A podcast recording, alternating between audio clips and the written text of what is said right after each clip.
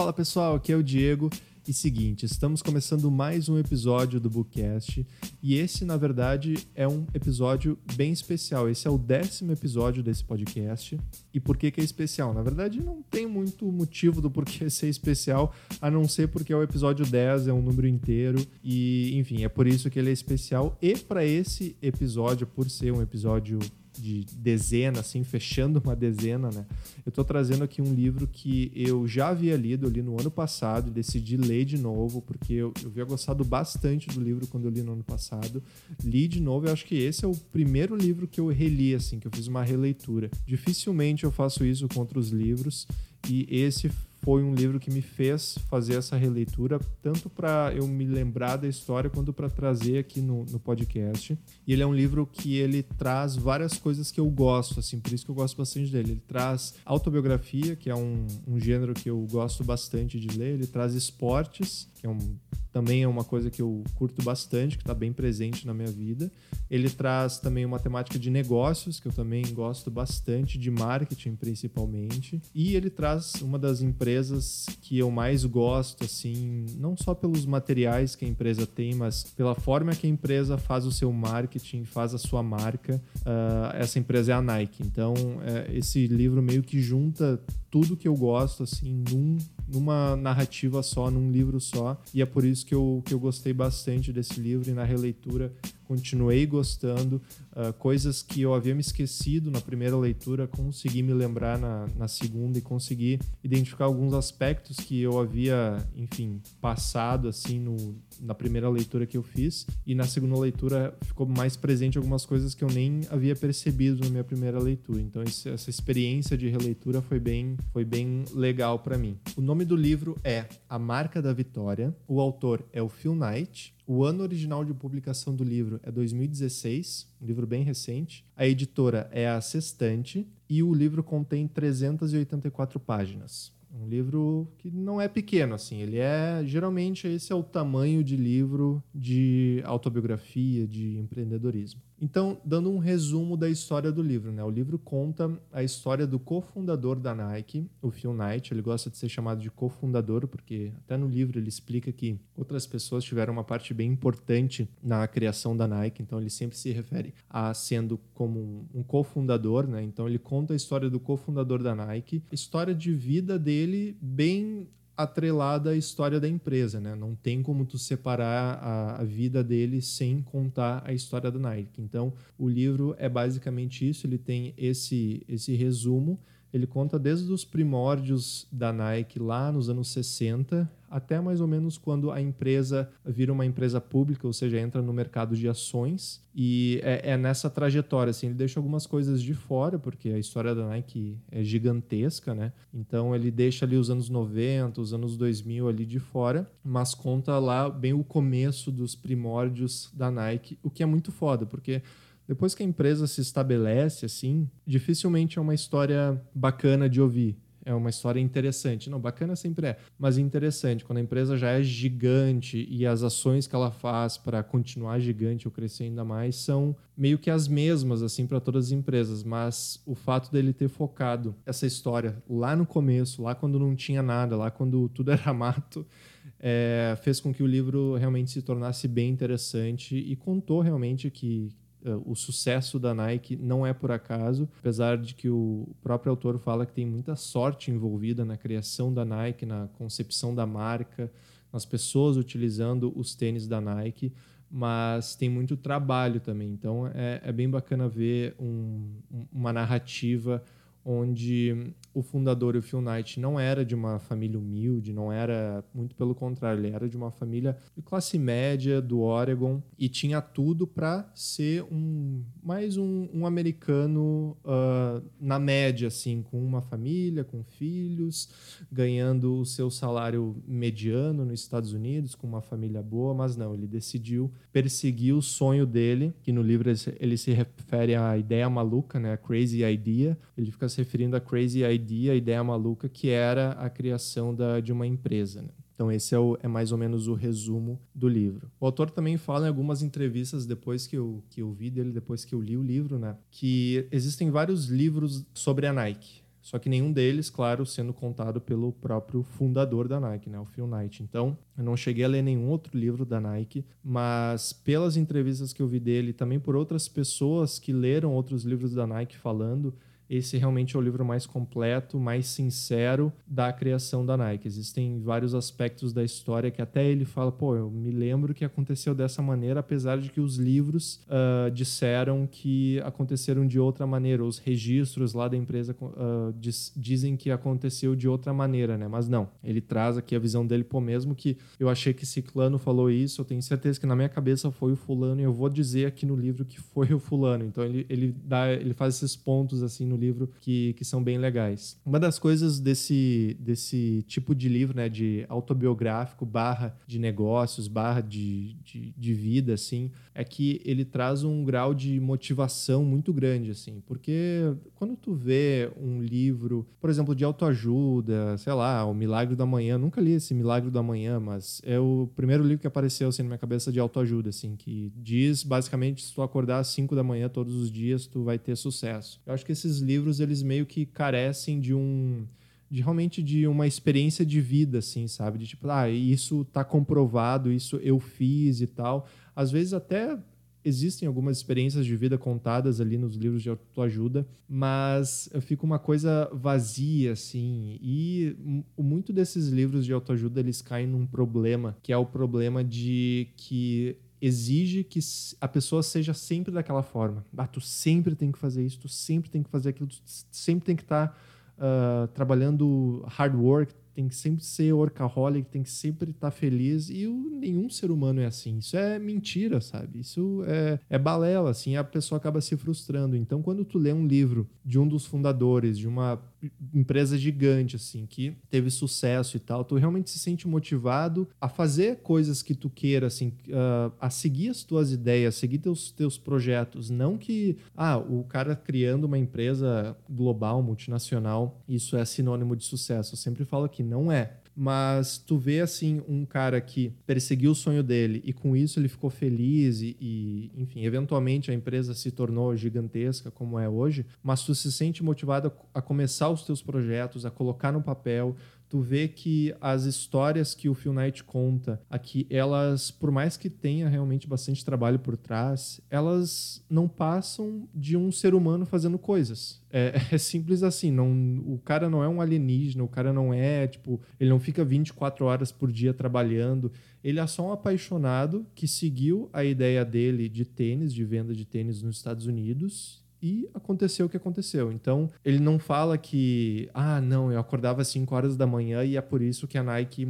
é o tamanho que é. Não, não tem esse tipo de, não tem esse tipo de pegada, mas contando a experiência dele, tu se sente motivado de uma maneira mais subjetiva a perseguir os seus sonhos, a perseguir o que que tu gosta. Então é, é, por isso que eu curto bastante esse tipo de livro e é o que esse livro entrega. Né? E o livro ele traz muitas coisas enfim, muitas histórias da Nike, né? Da criação da Nike, muitas coisas curiosas, assim. Ele conta uma das... Não vou falar todos os fatos curiosos aqui, porque são muitos, né? Tipo, é um é livro bem extenso e ele faz questão de focar muito nos acontecimentos. Ah, aquele dia isso aconteceu, naquele outro dia essas pessoas estavam na reunião e essa decisão foi feita. Então é um livro bem detalhado nesse, nesse aspecto. Mas eu quero trazer uns aqui, uns, uns causos assim da, da Nike que eu imagino que vai motivar vocês a querer ler esse livro. Né? O primeiro deles, assim, e, e, tem um pouco a ver esse fato com a questão do, de, de motivação, né? É a criação da Nike, porque o que que acontece? Ele fala que ele estava lá correndo, ele sempre foi muito fã de corrida, sempre foi muito fã de corrida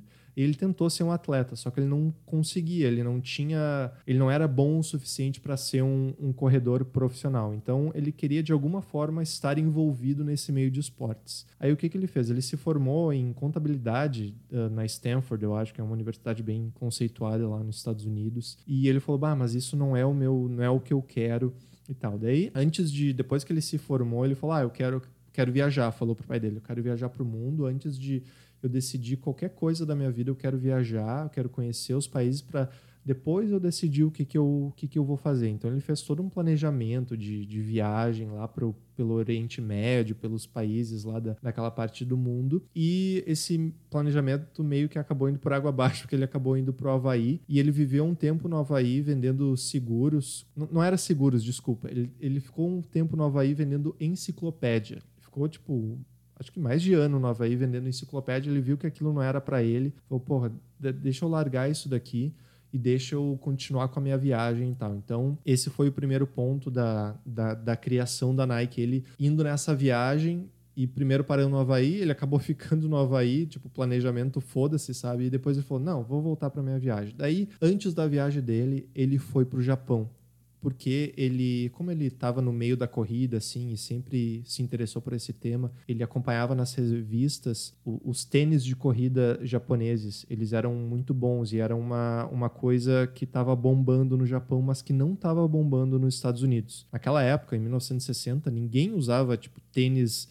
de, de corrida, assim, no dia a dia, que nem a gente vê no dia de hoje. A gente vai no shopping, sei lá, a gente vê um monte de gente com Adidas, com Nike, com Puma, mesmo que eles não estejam correndo, eles estão usando esses tênis de a princípio de corrida, né? Depois eles fizeram uns tênis mais casuais assim, mas enfim.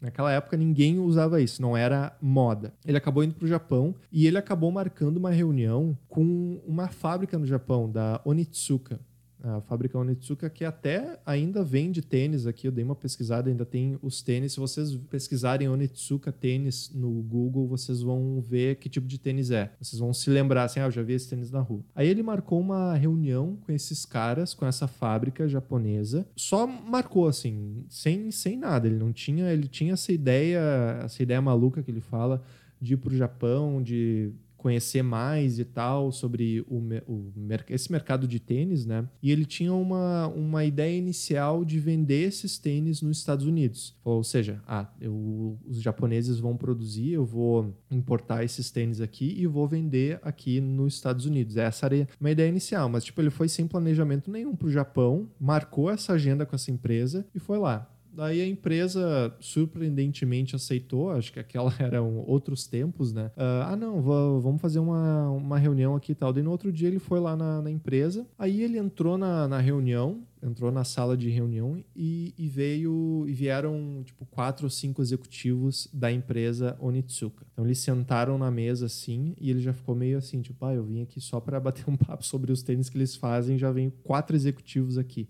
Mas beleza. Aí ele começou a se apresentar. Bom, meu nome é Phil Knight e tal. E na faculdade ele havia feito um trabalho onde ele tinha feito um estudo bem grande sobre o mercado de tênis. Então ele na faculdade ele já tinha esse trabalho, já estava decorado esse trabalho, ele apresentou na faculdade e tal. Então ele já tinha esse estudo de que, bah, esse mercado de tênis vai ser bem competitivo, vai ser bem grande aqui nos Estados Unidos e ninguém tá olhando para isso agora. Ele já tinha essa ideia. Então ele começou a fazer esse pitch na reunião de Bom, meu nome é Phil Knight e o seguinte, o mercado de tênis americano e tal. Aí os caras pararam, interromperam ele assim: Ô, oh, tá, ô, Phil Knight, de que empresa tu é americana? De qual empresa americana tu é? De qual empresa tu representa? Falando assim, no, em japonês, no caso, né? Então não foi bem assim.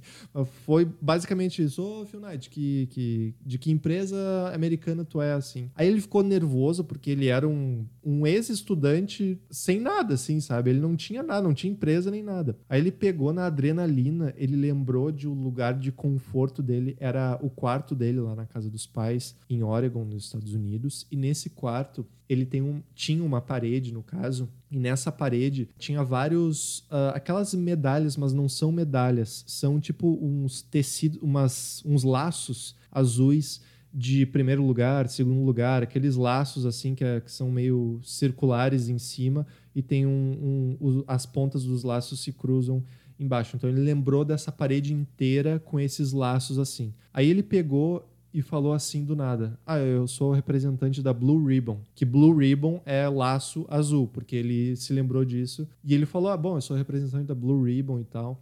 E os caras, ah, beleza, pode continuar com o teu discurso aí. Tipo, o cara mentiu ali na reunião com os japoneses. Naquela época, nos anos 60, não tinha Google, então eles não podiam pesquisar se a Blue Ribbon existia ou não. Mas ele fez, ele criou essa mentira ali no ato E os caras, não, beleza, continua. Aí ele continuou e tá bom, os caras compraram a minha mentira, eu continuava, bom, o mercado de tênis nos Estados Unidos é muito inexplorado e tal, e só tem poucas empresas e eu quero uh, pegar alguns tênis de vocês que vocês têm aqui, importar para os Estados Unidos e eu quero começar a vender lá.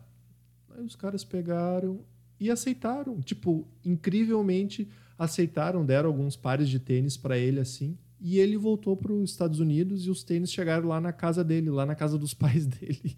tipo, sem, uh, sem confirmar CNPJ, o CPF do Phil Knight, sem confirmar nada, assim, sabe? O que é muito bizarro. Tipo, a história da Naya começou com uma mentira. Puta que pariu. Quando eu li isso, eu pensei, caralho, meu Deus do céu, tu pensa que não o cara ficou anos pensando que iria construir um império do tênis e tal. Não, ele foi tipo, tá, foda-se, vou lá pro Japão, fiz uma reunião com os japas e os caras compraram minha mentira e agora tô vendendo os tênis deles aqui. Olha que doença. Mas enfim, deu certo. Ele, depois dessa parada no Japão, ele continuou com a viagem dele lá pelo Oriente Médio, que ele conta isso, e é bem legal as experiências que ele, que ele conta durante essa viagem. Ele eventualmente volta para os Estados Unidos e tá lá as caixas lá da, de alguns tênis que eles haviam enviado para ele começar a vender. Então, uma coisa bem interessante também é que a Nike sempre foi focada em tênis, em tênis de corrida. Pelo menos no começo dela,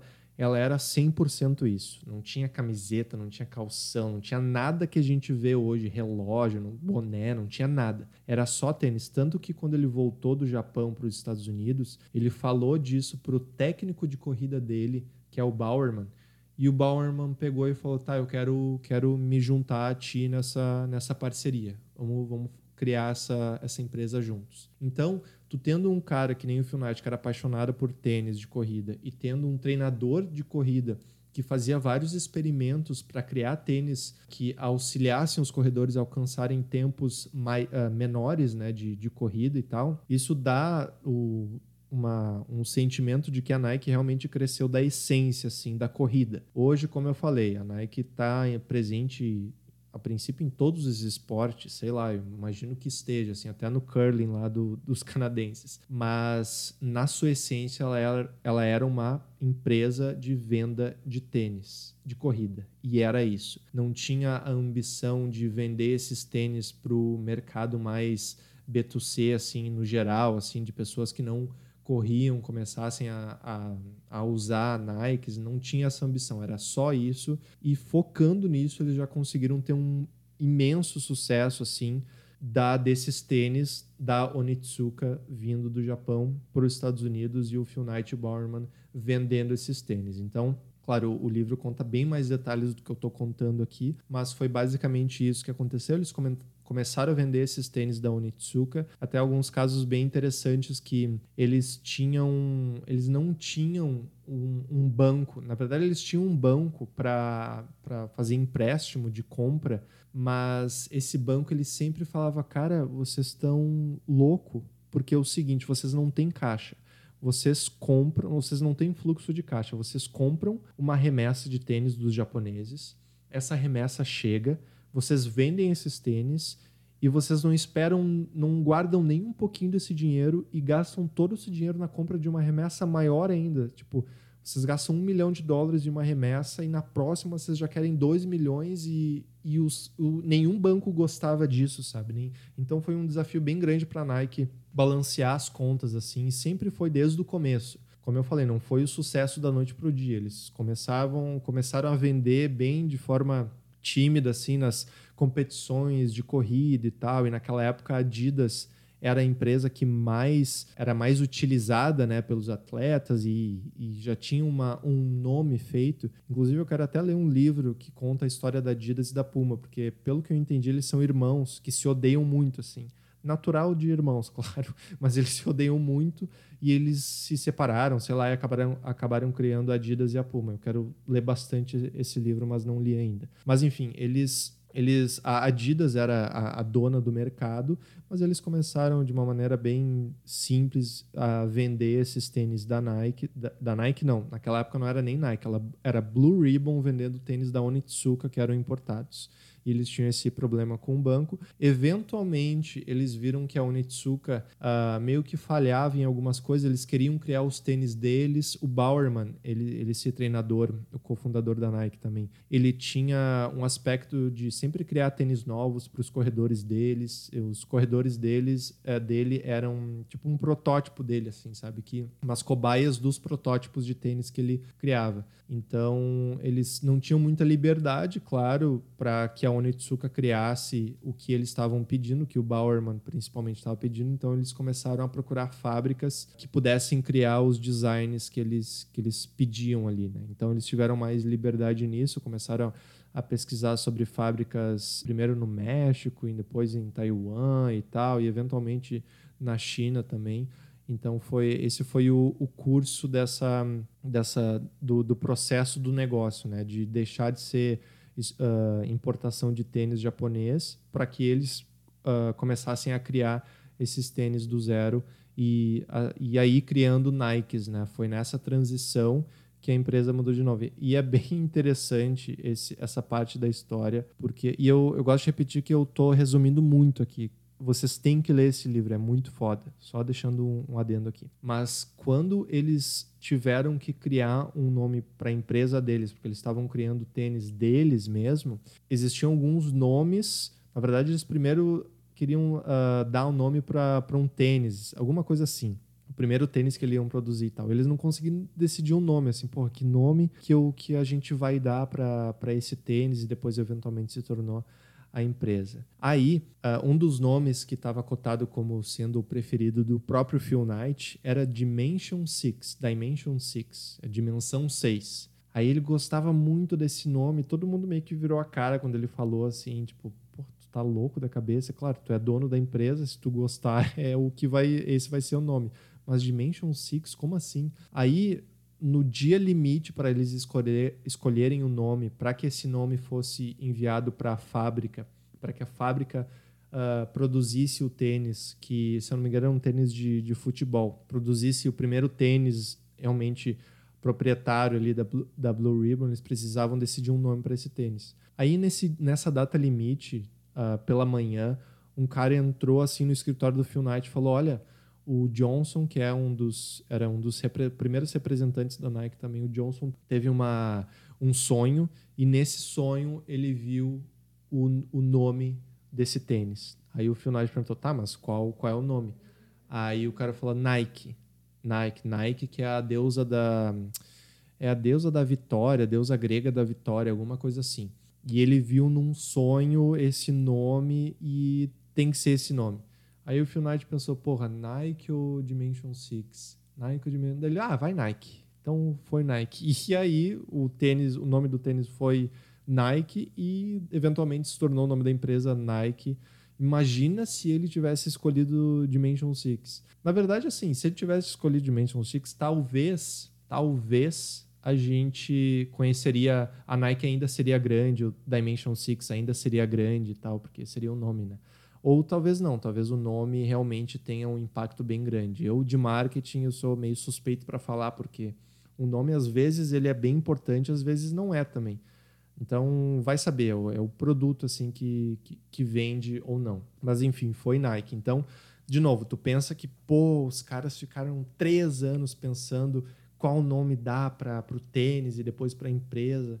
Pô, certo que eles contrataram 500 pessoas para pensar e decidiram por Nike, essa palavra de quatro letras simples, mas que já dá o tom da marca e tal. Não, foi um cara que sonhou e ali no último segundo o cara falou: tá, vai, vai Nike, não vai Dimension 6, vai Nike. Aí tu pensa, pô, realmente tem coisas no mundo empresarial que são sorte, que são, tipo, essas coisas, assim, do acaso, e tem coisas que são realmente trabalhadas. Mas é legal ver que essas coisas do acaso acabam se tornando muito fodas, assim, né? Tipo, pô, o nome de uma puta empresa foi decidido porque um cara sonhou o nome lá e não porque teve reuniões corporativas e tal. Então é bem é bem legal descobrir isso e a criação do logo da Nike, que é o que eles chamam de swoosh, que é o o check ali, né, o C da Nike que a gente conhece aqui no Brasil e, e no mundo conhece pe pelo swoosh, que é o, o nome dado em inglês para ele, também foi criado de uma maneira bem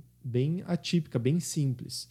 O Phil Knight ele estava andando na faculdade que ele lecionava, porque eventualmente depois ele ele começou também um emprego de contador uh, enquanto ele tocava Blue Ribbon, mas ele viu que precisava de colocar mais tempo na Blue Ribbon. Só que mesmo assim ele acabou precisando conseguir um outro emprego para meio que suprir as contas e tal.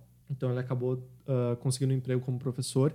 E um dia ele estava andando lá pela faculdade que ele lecionava lá e tal, e ele viu uma estudante de design e viu alguns desenhos que ela estava colocando assim na parede, na sala e tal. E isso chamou a atenção dele. Ele era Caroline alguma coisa o nome dela. Eu vou chamar ela de Carolina aqui, Carolina. Daí o Finad falou: "Ô, Carolina, tu, está fazendo alguma coisa esse final de semana e tal, tu não quer criar um desenho aqui para minha empresa, porque porra, a gente o nome dela é Blue Ribbon e tal, a gente vai passar, vai dar um outro nome para ela, vai ser Nike e tal.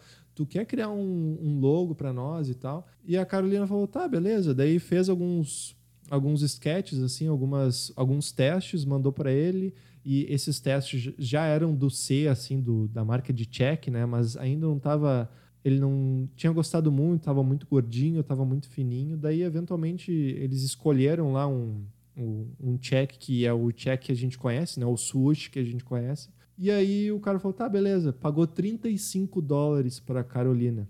Pagou 35 dólares. Claro, naquela época que a, a Blue Ribbon não tinha o tamanho da Nike, não era a Nike que a gente conhece hoje Claro, o, o, preço. Até a Carolina podia ter dado uma chorada mais, tipo, tá, pô, dá 50 para fechar pelo menos o número inteiro, sabe? Pô, 35. Ah, Phil Knight é, é meio pão duro, né? Mas enfim, fechou aquilo e hoje o logo tá aí até hoje. Então, tipo, pagou 35 dólares para Carolina. Eu acho, seria de bom grado, né, o Phil Knight pegar e dar mais um pouquinho de dinheiro para Carolina, ou ela ganha algum direito autoral sobre, sei lá, eu não sei como é que funciona isso, mas espero que a Carolina esteja com bastante dinheiro, assim como está o, o dono da Nike agora.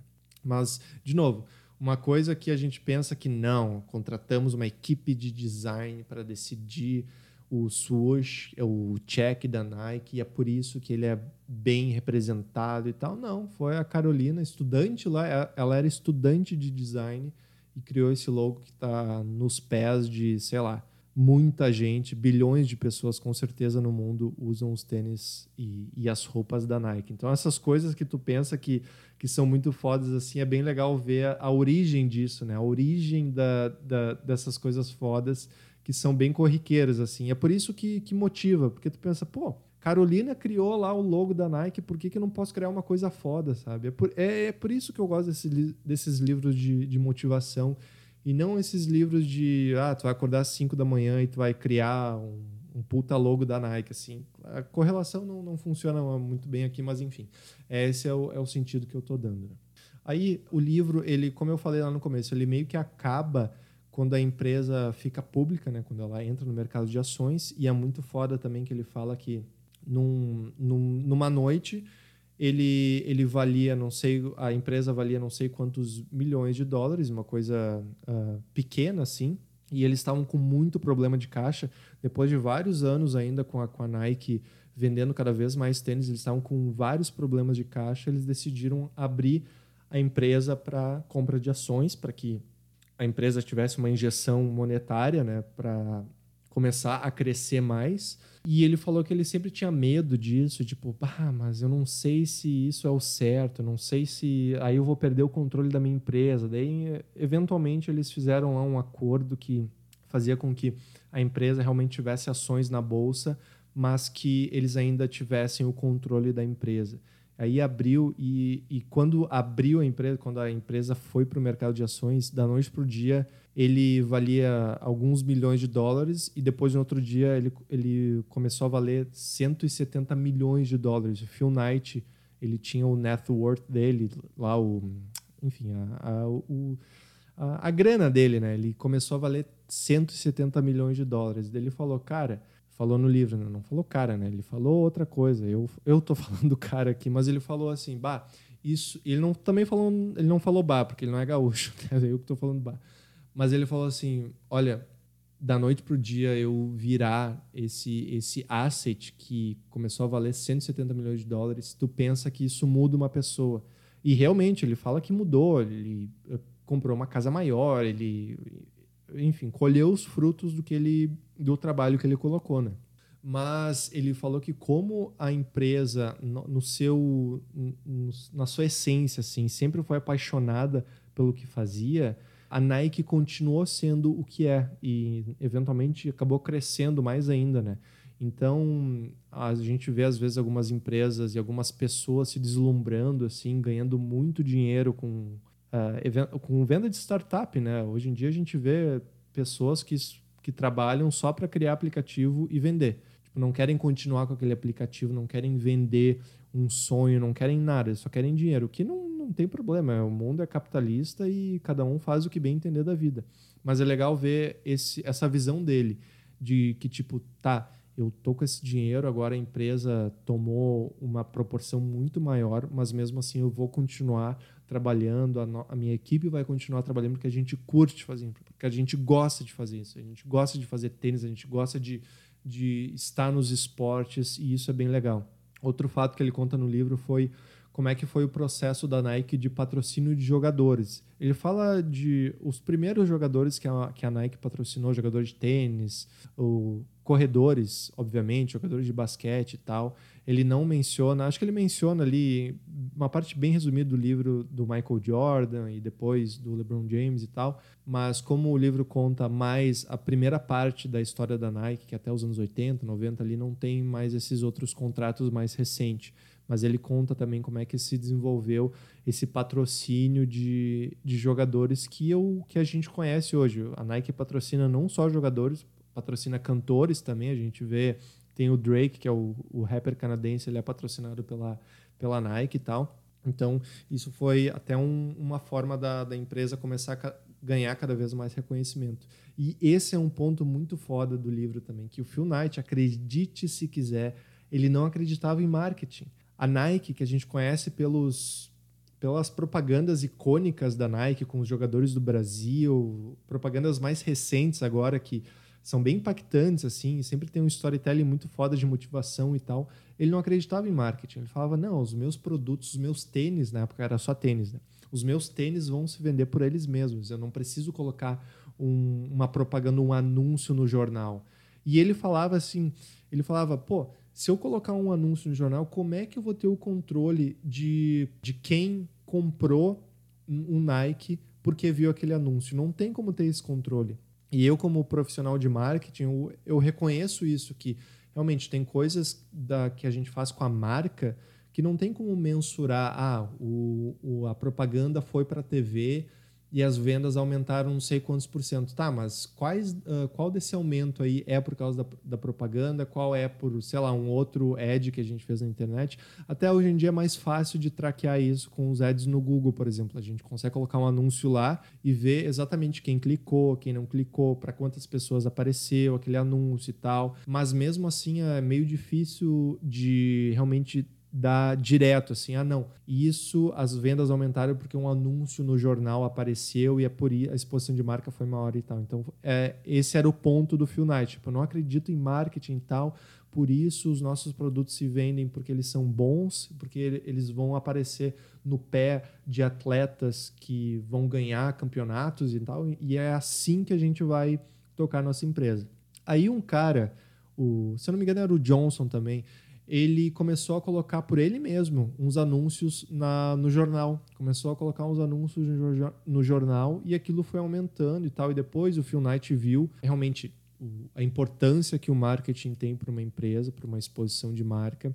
E aí ele começou a investir mais nisso, né? E tem ads muito bons assim da, da Nike, tem anúncios muito bons da Nike. O primeiro deles postei até lá no meu Instagram, Diego S. Gon. Se você não me segue, uh, se você não quiser me seguir também, não me segue, mas tá lá no meu Instagram, se você quiser me seguir, por favor, me siga. Mas enfim, é um dos primeiras, uma das primeiras propagandas é a, a frase que diz assim: There is no finish line, não tem linha de chegada e é um cara correndo assim.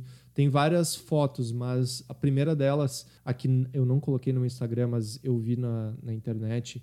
A primeira delas é, e a principal delas é um cara correndo numa rua assim, meio que deserta, com várias árvores em volta. E é um cara correndo, uh, tipo, é uma foto bem de longe, assim, então aparece a extensão da rua bem grande, com várias árvores ao redor. E a frase embaixo, there's no finish line, não tem linha de chegada.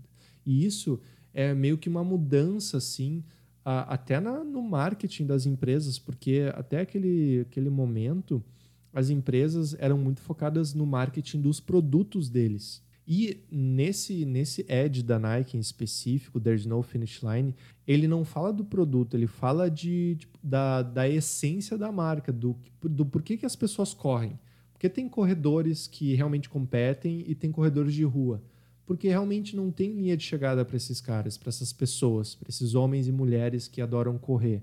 Não tem. O, a corrida ela é um vício e não é, ah, não, eu vou correr para chegar em algum lugar. Então é muito foda que a Nike uh, introduziu esse, esse modo de pensar, talvez já havia sido feito anteriormente, mas definitivamente ela popular, popular, popularizou. Agora tá bem difícil a minha dicção, mas enfim ela popularizou isso, ela popularizou a gente fazer comerciais e anúncios que não falam do produto, mas fala do, da essência do que a pessoa pode sentir ou sente utilizando aquele produto. Tipo, o produto vira secundário, a marca vira o principal ponto. E é isso que a Nike faz até hoje. Dificilmente a gente vê comercial da Nike de um tênis novo assim. Geralmente são várias coisas juntas, assim, várias uh, vários atletas utilizando equipamentos da Nike e tal. Geralmente é isso. Dificilmente tu vê assim, ah, tênis novo da Nike sendo utilizado e tal. Não, é, é, é eles focam mais na marca e no potencial da marca, né? Isso é muito foda. Tem outro, outro ponto aqui, mais para finalizar, porque eu não quero dar muito spoiler. Coloquei uns pontos bem tranquilos, assim. Tem muita coisa que, que ele fala no livro que eu não falei aqui mas tem um ponto que é bem triste, que eu não sabia, que me pegou de surpresa, assim. É que o Phil Knight, ele, enfim, ele fala um pouco da vida dele, da esposa dele e dos dois filhos dele. Ele tem dois filhos, um, o, mais, o mais velho se chama Matthew, o mais novo eu não, não lembro o nome. Só que um dos filhos, ele era, o, o Matthew, o mais velho, ele era meio rebelde, assim, porque, poxa, ele via o pai dele só focado na Nike, ele gastava muito, investia muito tempo na Nike.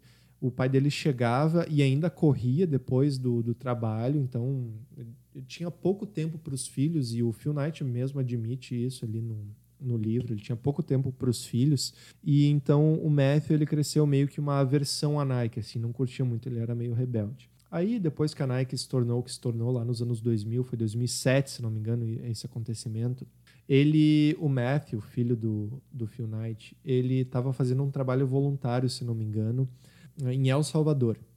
Ele estava fazendo um trabalho voluntário lá e depois desse trabalho voluntário ele decidiu ir nadar com os amigos. E alguma coisa errada aconteceu nesse, nesse mergulho dele e ele infelizmente faleceu. E a história de como isso acon aconteceu na vida do Phil Knight é muito forte. Assim, ele fala que ele estava vendo um filme no cinema e do nada aparece o filho mais novo dele no corredor do, da sala de cinema falando, olha, vocês precisam sair da, da sala de cinema agora. Acabei de receber uma ligação de El Salvador. E aí ele conta, né, o, o, o que que aquilo, qual foi o efeito daquilo na vida dele, como que ele recebeu aquela notícia. E realmente ele fala que se arrepende bastante de não ter passado mais tempo. Talvez ele passando mais tempo com Matthew, ele não fosse tão rebelde assim. Talvez ele tivesse uma, uma, uma rota de vida um pouquinho mais tranquila, mais uh, sem, enfim, sem estresse, sem, sem raiva da Nike, sem raiva do pai, né?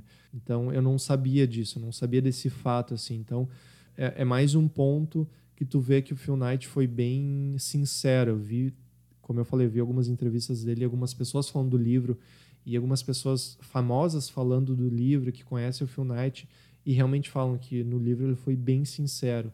Então, desde a da mentira dele lá sobre, sobre ele ter uma empresa nos Estados Unidos para importar tênis da Onitsuka, até ele falando assim com esse, esse nível de sinceridade da morte do filho, e tudo isso e muito mais entregam um livro muito bom, um livro motivacional, um livro que te deixa feliz, que, que por mais que tu saiba o, o resultado do, da história da Nike, que acabou virando uma empresa com muito sucesso, tu ainda fica pensando assim, conforme o Phil Knight vai contando as histórias, pô, será que eles vão conseguir esse financiamento do banco? Será que eles vão conseguir comprar essa fábrica?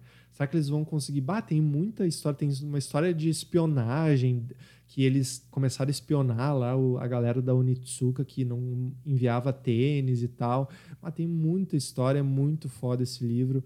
Eu com certeza vou reler ele eventualmente no futuro. Mas essa é a minha indicação de hoje, esse é o meu episódio de hoje do Bookcast. Espero muito que vocês tenham gostado. E assim, muito obrigado por vocês estarem ouvindo esse podcast.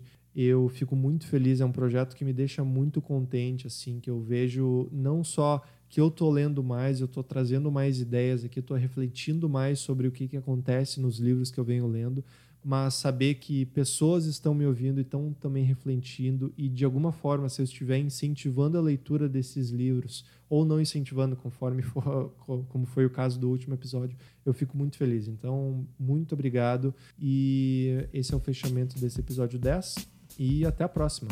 Valeu, pessoal. Até mais.